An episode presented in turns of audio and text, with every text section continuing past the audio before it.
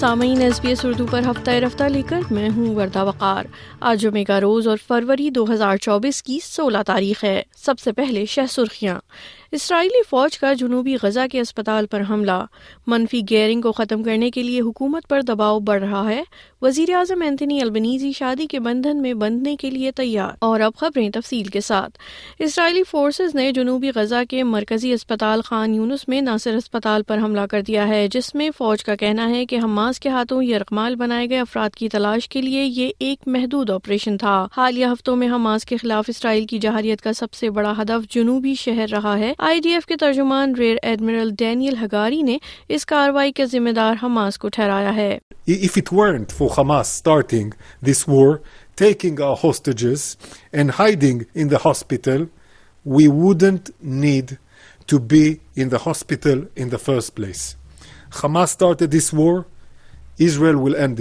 یاد رہے غزہ میں ایک اور جنگ بندی پر مذاکرات اس وقت تعطل کا شکار نظر آتے ہیں اور اسرائیلی وزیر اعظم بینجمن نتن یاہو نے حماس کے خاتمے تک جاہریت جاری رکھنے کا عزم ظاہر کیا ہے ادھر وزیر اعظم اینتھنی البنیزی نے ایک سوشل میڈیا پوسٹ میں اپنے پارٹنر جوڈی ہڈن سے اپنی منگنی کا اعلان کرتے ہوئے شادی کا اعلان کیا ہے وہ پہلے آسٹریلین وزیر اعظم ہیں جنہوں نے اپنے عہدے کے دوران منگنی کی ہے اس جوڑے کی پہلی ملاقات دو ہزار بیس میں میلبرن میں ایک تقریب میں ہوئی تھی ادھر وفاقی حکومت کا کہنا ہے کہ وہ یہودی برادری کے ساتھ پیش آنے والے ایک واقعے کے بعد ڈاکسنگ کے عمل کو مجرمانہ قرار دینے کے منصوبوں کو تیز کر رہی ہے یہودی ورثے سے تعلق رکھنے والے سینکڑوں عوامی شخصیات جو ایک نجی واٹس ایپ گروپ کے ممبر تھے مبینہ طور پر ان کے نام تصاویر اور سوشل میڈیا اکاؤنٹس کو فلسطینی حامی کارکنوں نے آن لائن شائع کیا ہے اٹارنی جنرل مارک ڈیفرس کا کہنا ہے کہ وہ اب ایسے قوانین کی تلاش کر رہے ہیں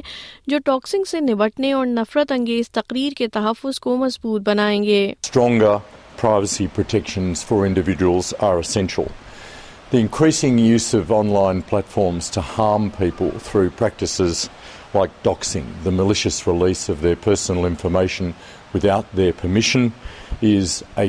پر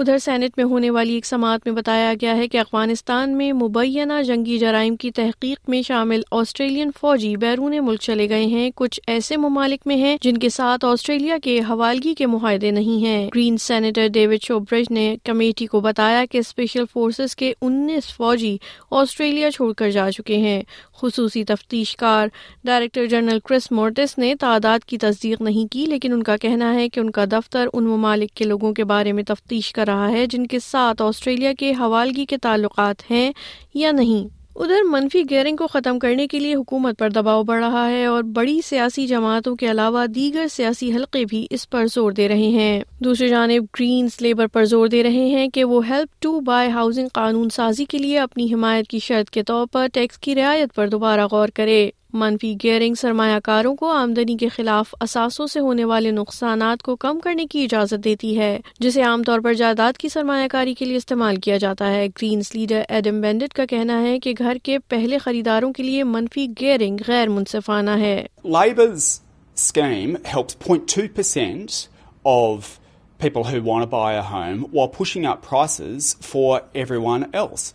you shouldn't have to win a lottery to buy your first home. The Greens will push Labor to axe these billions of dollars in tax handouts to wealthy property moguls that are denying millions of renters the chance to buy their home. سامعین آپ سن رہے تھے S B S Urdu پر جمعہ سولہ فروری کا ہفتہ رفتہ اور میں ہوں وردہ وقار.